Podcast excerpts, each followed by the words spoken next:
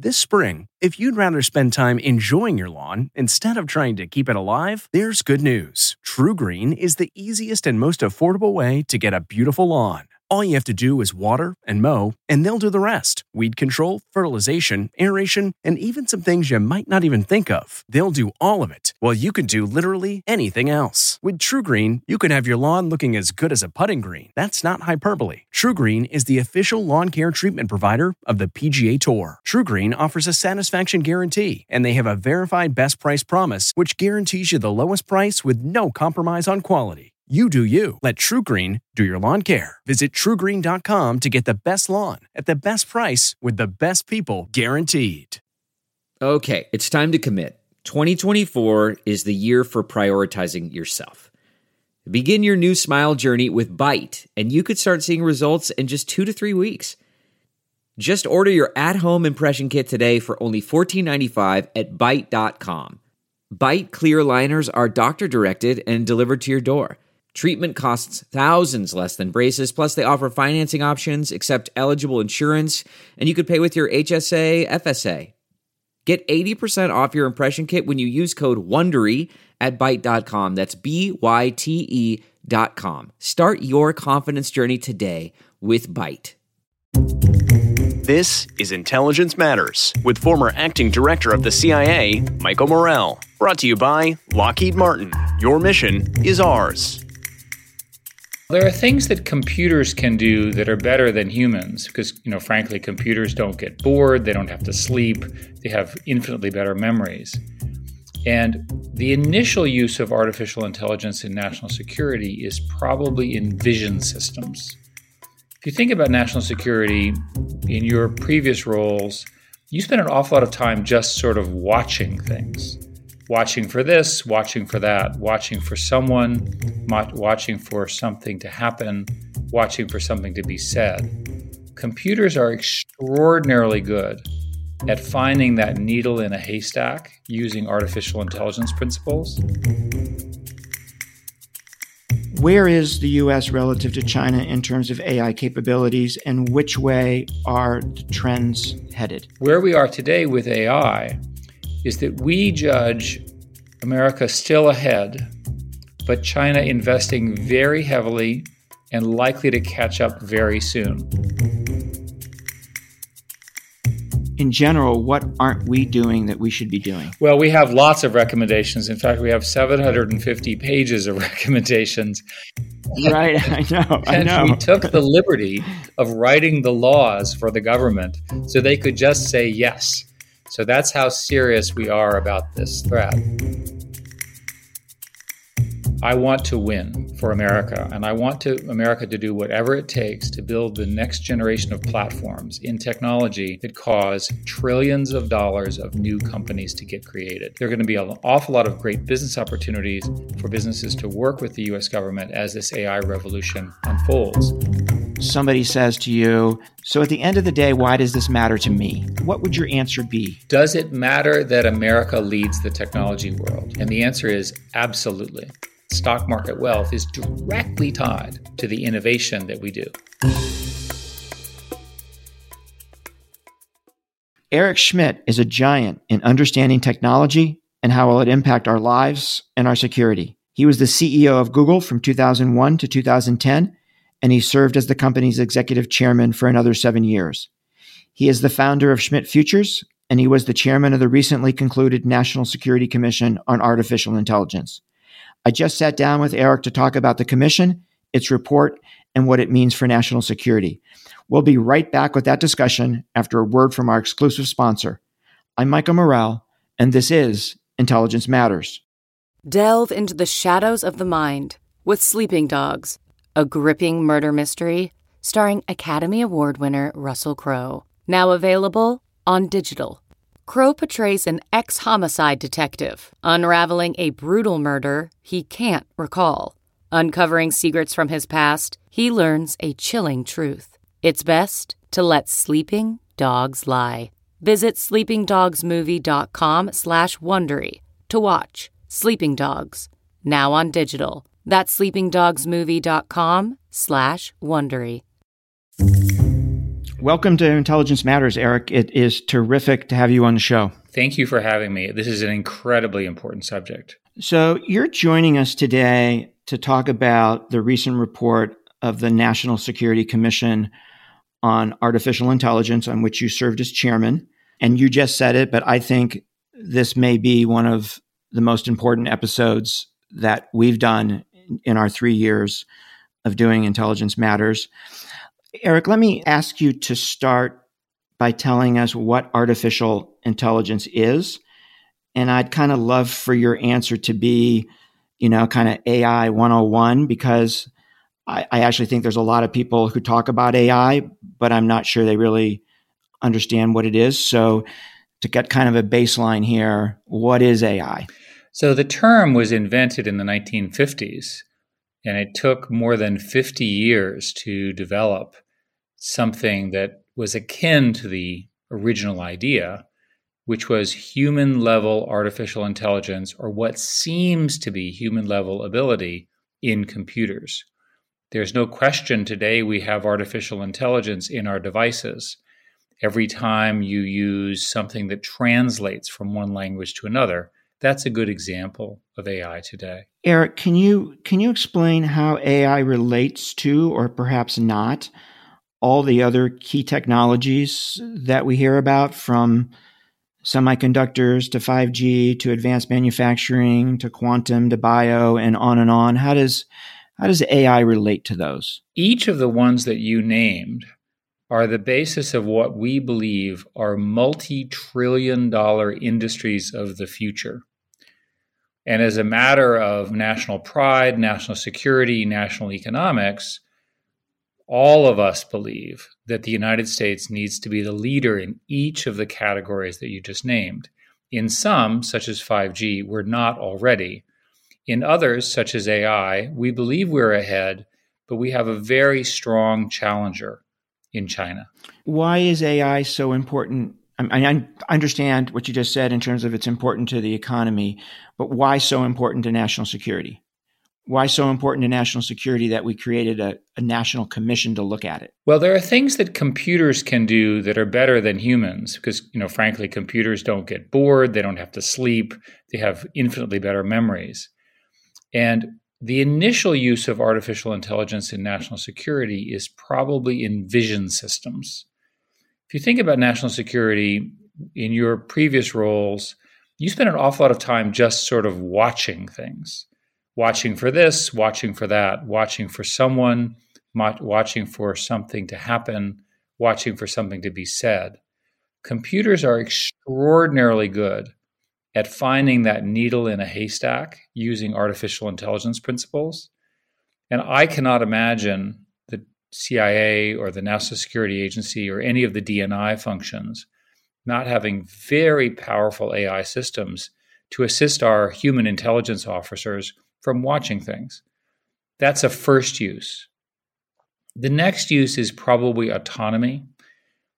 The future of our national defense is not more aircraft carriers and more tanks. It's more autonomous ships and more autonomous tank equivalents, which we can send into battle to defend ourselves without loss of human life on our side. And what about how do you think about the ethics involved here?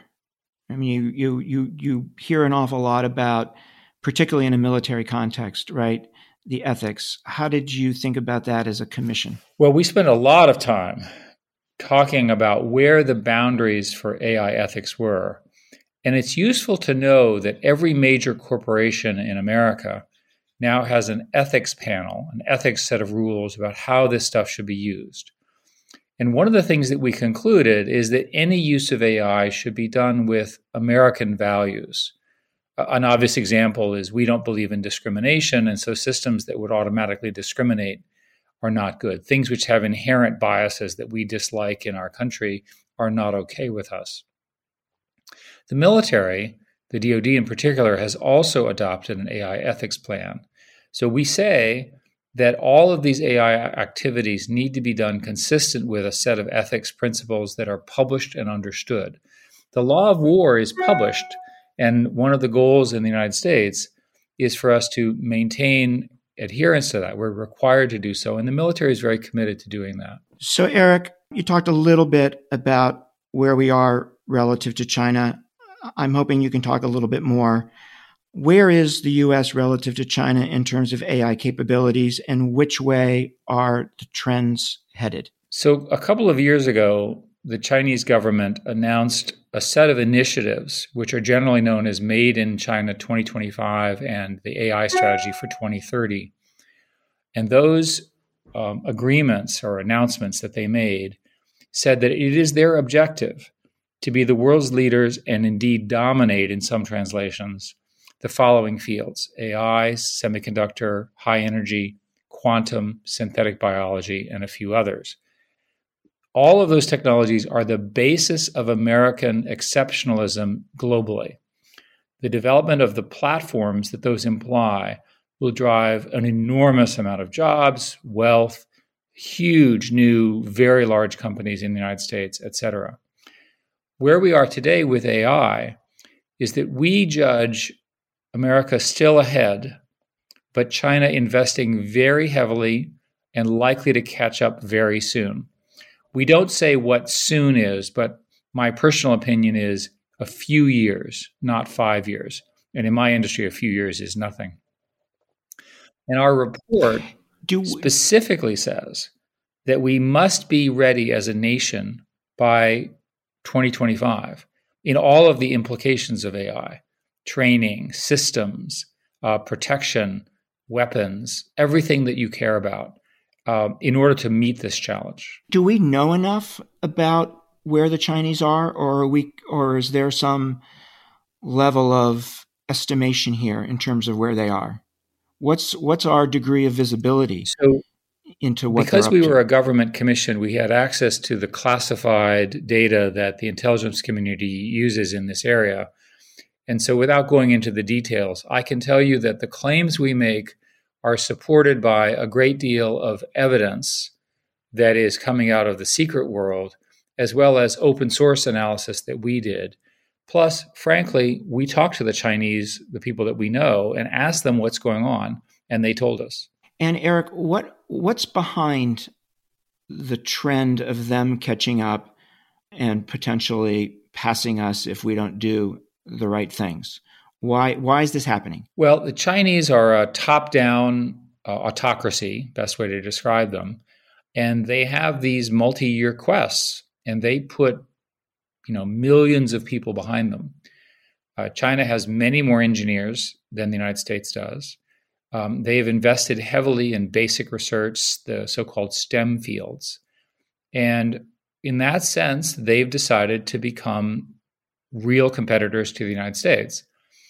Many countries have made these claims, and we've been able to stay ahead of them because of the wonderfulness of America's governance, the way our universities work, uh, the intelligence of our people, the fact that we allow high skills immigration into our country. But China is a different kind of competitor. And we collectively believe that China will be at parity quite soon unless we act fairly quickly.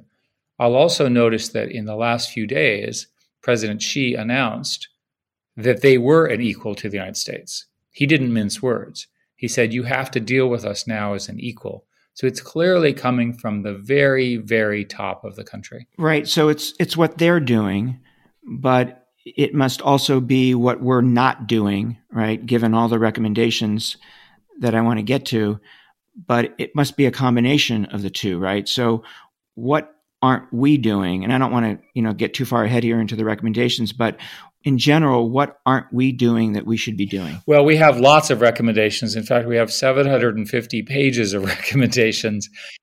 Right, I know. I know. we took the liberty of writing the laws for the government so they could just say yes.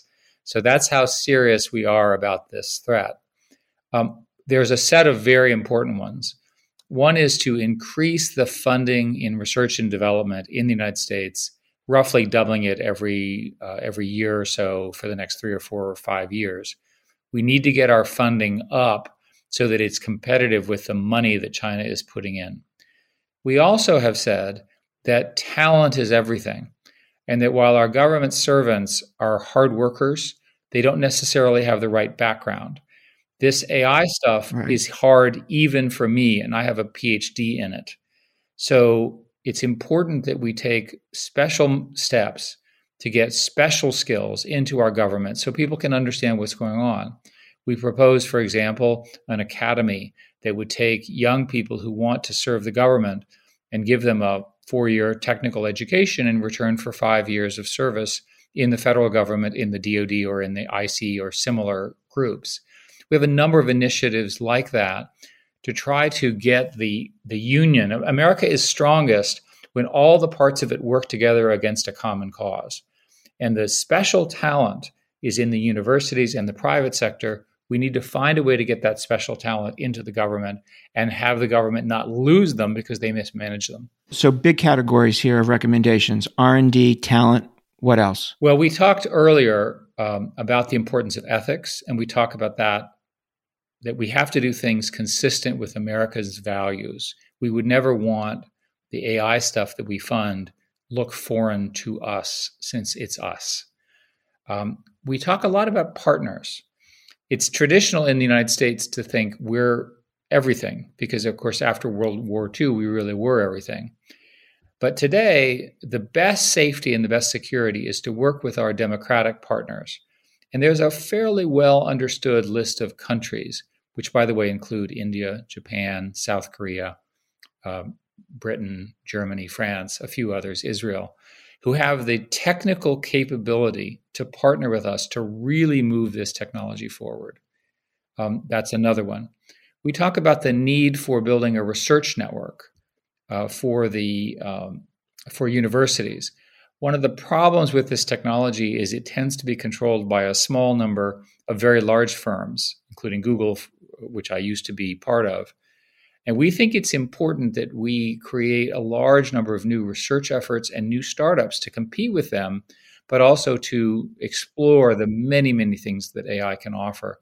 And I haven't even talked about the benefits of AI. Um, there are many, starting with medical devices, medical discovery, that sort of thing.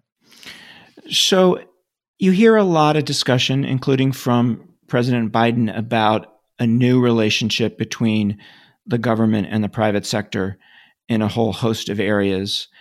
How do you think about that broadly as it relates to as it relates to AI? How do you see it? How do you see that relationship? What is what do you think it should look like?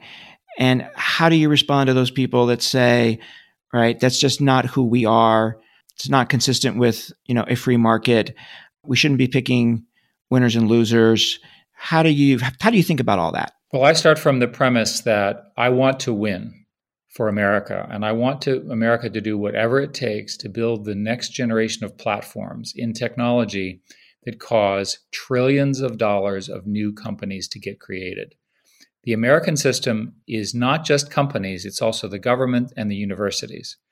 When I was a graduate student, I was funded by the US government to get my degree. I wouldn't be here if I had not received that funding.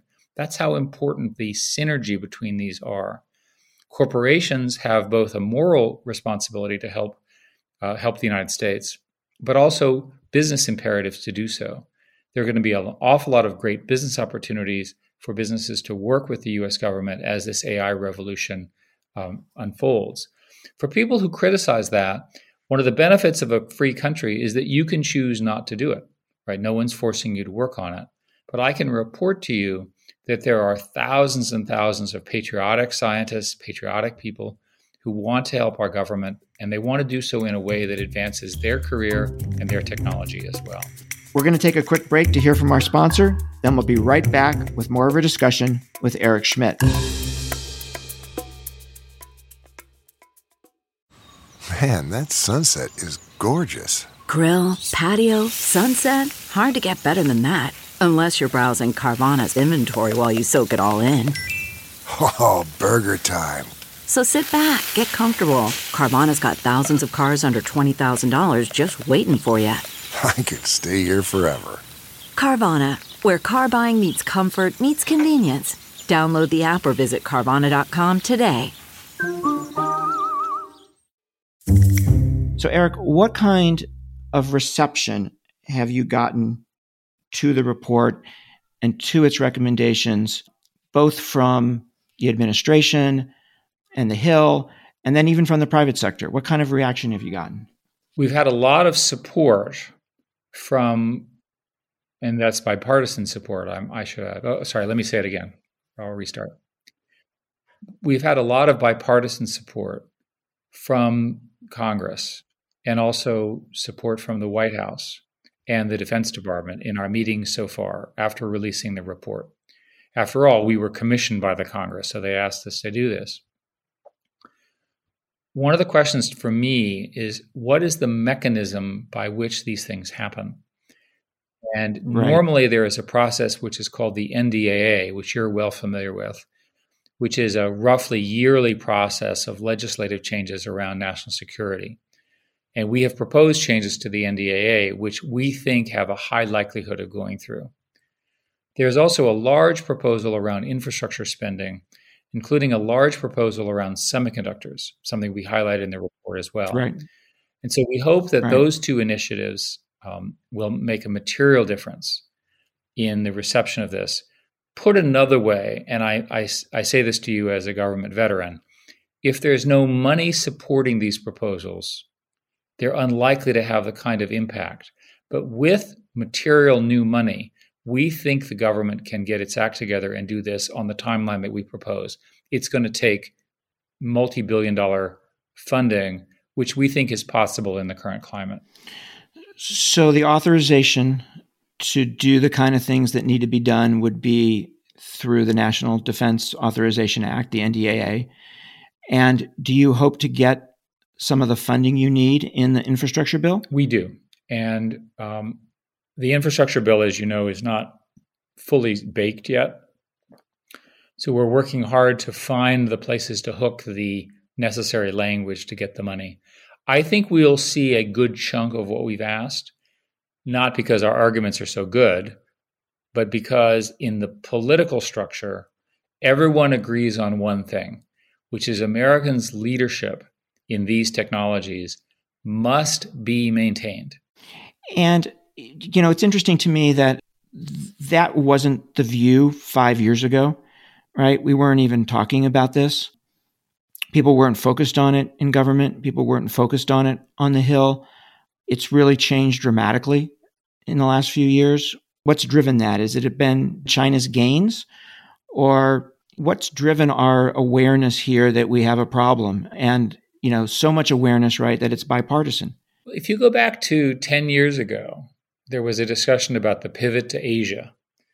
So the, yeah. the people who've paid attention to this have known this was coming in the last five years, the biggest change has been a much, much more aggressive posture from China on important things that we care about, the most obvious one being Taiwan.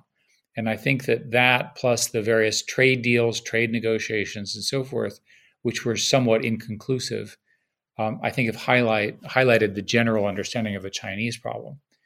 I think for the technical community, one of the things that happened was that the a group at Google called DeepMind went to China and won using AI a game called Go. It's not played in the United States, but it's the central game of China. It's about 2,500 years old. And many of us believe that that win, where the computer beat the smartest, literally Go player in the world, was for them a Sputnik moment in understanding the power mm that AI could provide. With that, it's very clear that right after that, they organized these responses, the funding, and so forth in AI. Um, there's another interesting thing that has happened, which we don't talk that much about, which is the rise of Huawei and the concern, uh, the rise of TikTok, the concern over chips, which a lot of people have begun to worry about. So when I would go talk to a senator or a Congress congressman or woman, they would ostensibly be there to talk about AI, but then they would start asking me about 5G and TikTok and so forth. And 5G is a good example where China, using a set of techniques, ended up with a company which had a stronger product offering that America did not have a good answer to where America cared about its national security involving telecommunications. And that created a conundrum for the government because they didn't want the Western allies to use Huawei, but they didn't have a constructive alternative. And I think that the, the right. sum of all of those caused everyone to understand that we have to change our game. There are categories of technology, of which semiconductors, AI, synthetic biology are examples, where we must win. We don't want to be in the position that we are now with Huawei and 5G, where we don't have a competitive offering.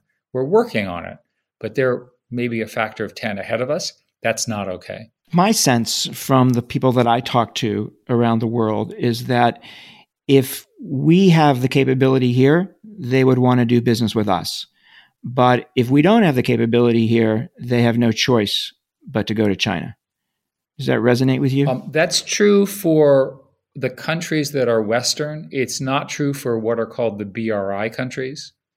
And the Belt and Road Initiative countries get financing and essentially just adopt whatever China tells them. So if you follow that line of reasoning, one future structure of the world will be China and her allies, and then the West and mm-hmm. its allies together fighting over these technology platforms. Now you say, what's a technology platform? Why does it matter? Well, imagine if Google were Chinese, right? So the Chinese rules about information and censorship were applied in the US. Well, that wouldn't be acceptable. Imagine if Apple was a Chinese company and you were always wondering if the Chinese were listening to you on your phone. Well, that's a problem. I mean, you start going through this because of the the nature of communications and semiconductors in our lives. It's important that the supply chain of software and hardware be consistent with the national security of the United States. Are semiconductors the most important parallel technology here to to AI? Uh, we believe so, and in our report, we say that it's very important that the United States take a, a position and put money behind it, and it's lots of money, by the way. That the United States stay two semiconductor generations ahead of the Chinese. Now, today, we use chips that come out of Korea, the United States, and especially a country called Taiwan and a company called TSMC, which is a, a, a just a megalith company. It's this enormous corporation that you, that builds really state of the art chips. TSMC, as an example, just announced this past week that they are going to spend a hundred billion with a B dollars to build a new set of plants to do their new, uh, new and even faster technologies. Uh, the current proposals in the United States are only 35 to 40 billion. So it gives you a sense of the amount of money involved in this semiconductor issue. I've been looking at the semiconductor thing for 20 years. This was a big issue under the Obama administration, and no one really knows how to catch up with Taiwan. We need to solve that problem. China has had a, an activity for the last 30 years where they've been trying to catch up with Taiwan. And again, they have not been able to either, even though they're 100 miles across the strait and there are many TSMC factories that are in mainland China. That shows you how, and they've been that shows you how difficult this technology is. Mm, and they've been been poaching TSMC engineers and of course stealing intellectual property and, and they're still struggling. So, Eric, I want to ask you one more time, but in a different way, why this why this matters. And what I'd like to do is kind of put you in talking in front of a civic group in say Kansas City or St. Louis and somebody says to you, so at the end of the day, why does this matter to me? Right? You've described this world where there are two poles there's one around China and there's one around us. You know, why do I care about that? Why does that matter? What would your answer be? Speaking to an audience in the middle of the country, I would start by saying, Does it matter that America leads the technology world? And the answer is absolutely. The five most valuable companies in the United States are technology companies, with more coming. So even if you don't care about anything else, you care about your retirement plan, that wealth, that stock market wealth, is directly tied to the innovation that we do. If you care about health, AI and in the areas that I'm discussing here will revolutionize the drugs and the treatments that you get as you age and deal with the infirmities of age.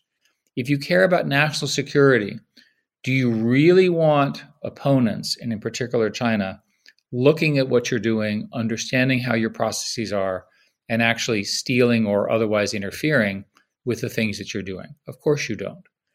So, this is the next challenge. It was the nuclear challenge, then it was the naval challenge, and then it was various conflicts. And now it's all about AI leadership and making sure that the AI tools are used in the appropriate ways for our national security, but also our business security. And we tend to focus on national security as intelligence, for example, or uh, weapons. But our national security is just as in, uh, is just as dependent upon our economic security, right? We desperately Absolutely. need Absolutely. strong, growing global businesses that are exporting, that are getting our values.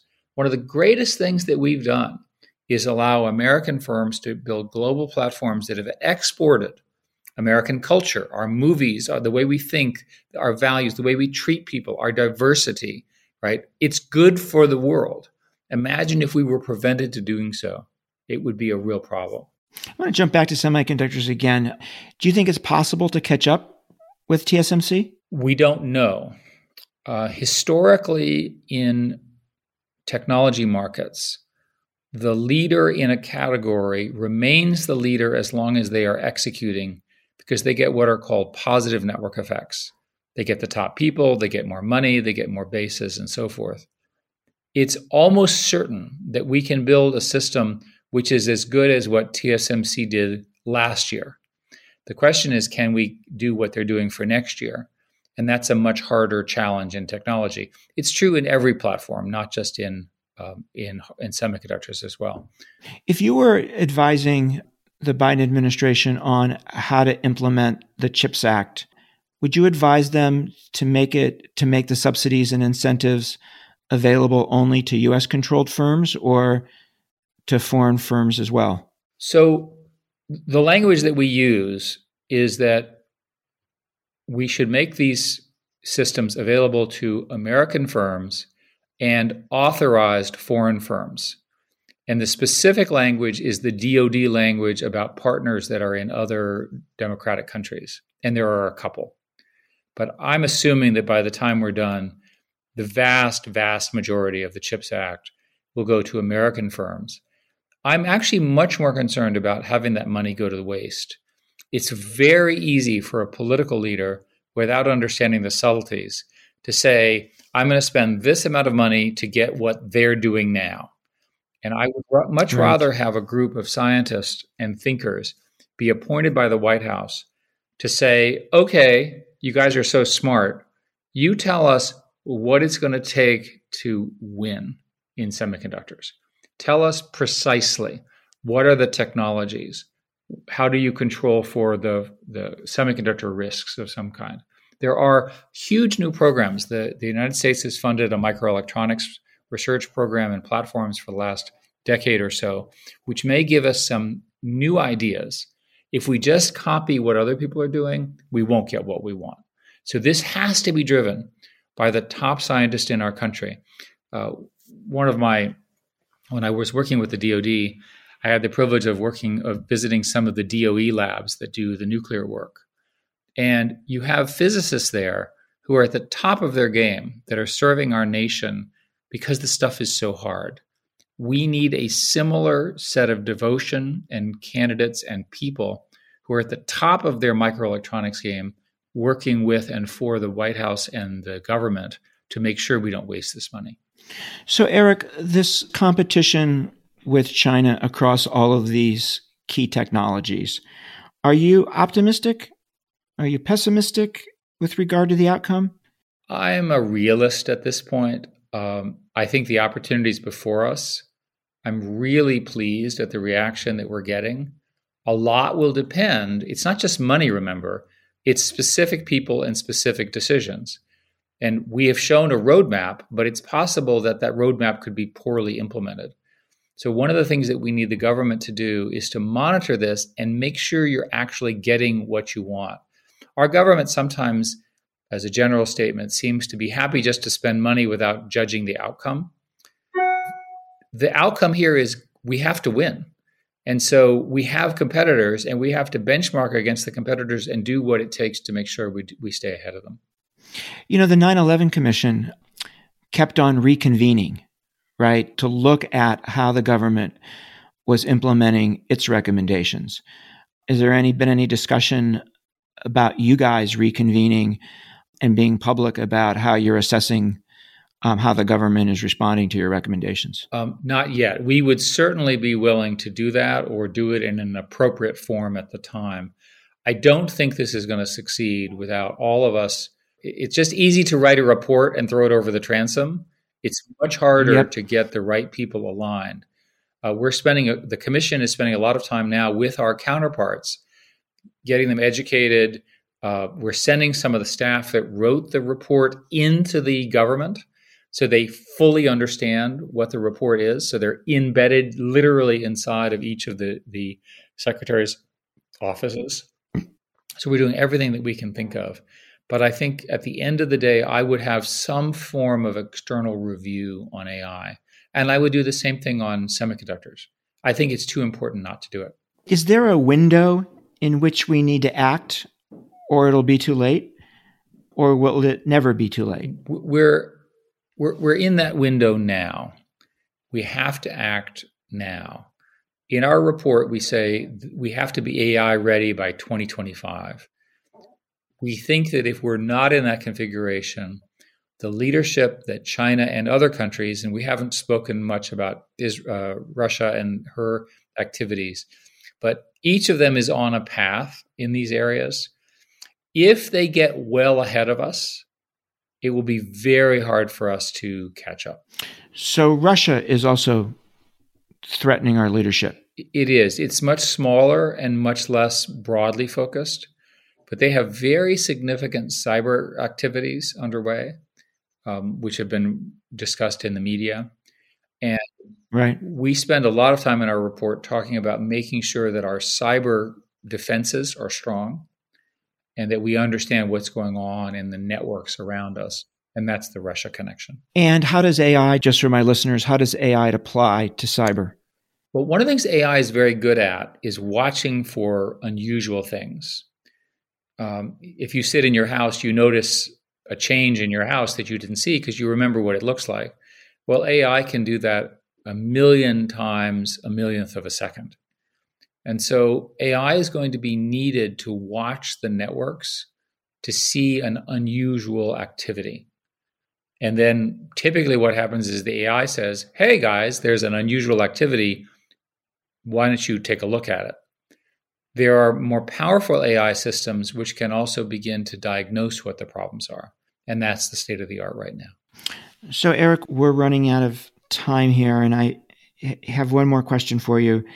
So, a not insignificant share of my listeners um, are undergraduate and graduate students and young professionals. How should they think about their role here? Well, this is a great time to be entering these fields because all of that stuff that everyone learned about in national security and global geopolitics is about to get upended again by these technology dominance platforms. So who will be the leaders in the next five to 10 years? It'll be the countries and the partnerships, that is, the alliances, that can assemble their technical resources to fight this game, to fight for global leadership.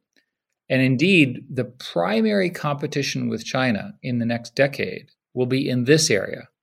Now, we love to talk about steel and food and all of those things, but those are commodities the ability to control a platform is the sexy thing in geopolitics. If you control a platform, you can control behavior, you can control economics, you can control thought in the most ex- extreme examples in a nation state characteristic. So I feel very strongly that we need to sort of take our young people and get them excited about this. Uh, there, in my world, AI has taken over computer science and computer science is now the number one major in the, all the leading universities in the United States. And within computer science, every undergraduate does a machine learning AI course. So not only is this important, but our universities and our students have responded correctly with enormous supply of brilliant people to work on these problems. The issue here is not that we don't have the talent, we have the talent coming. The problem is we're not organized to win. So we say very, very clearly in the in in our report that the government is not organized nor resourced to win the technology com- competition against a committed competitor that's focused on AI. We have, and if you're interested in geopolitics, which I, which both of us are, we actually spend quite a bit of time suggesting that we build partnerships, such as an international digital democracy initiative, to work precisely on these things across across the democracies of the world. This is our future. Eric, thank you so much for joining us. This has been an incredibly important conversation. Thank you. Thank you, Michael, and thank you for doing all the things you've been doing for this. Thanks. That was Eric Schmidt. I'm Michael Morell. Please join us next week for another episode of Intelligence Matters. Intelligence Matters is sponsored by Lockheed Martin. Your mission is ours. This show is produced by Olivia Gazis, Jamie Benson, Jake Rosen, Paulina Smolinski, and Ashley Armstrong. For more from this week's show, visit CBSNews.com. Intelligence Matters is a production of CBS Audio. One, two, three, four. Those are numbers. But you already knew that. If you want to know what number you're going to pay each month for your car, use Kelley Blue Book My Wallet on Auto Trader. They're really good at numbers. Auto Trader.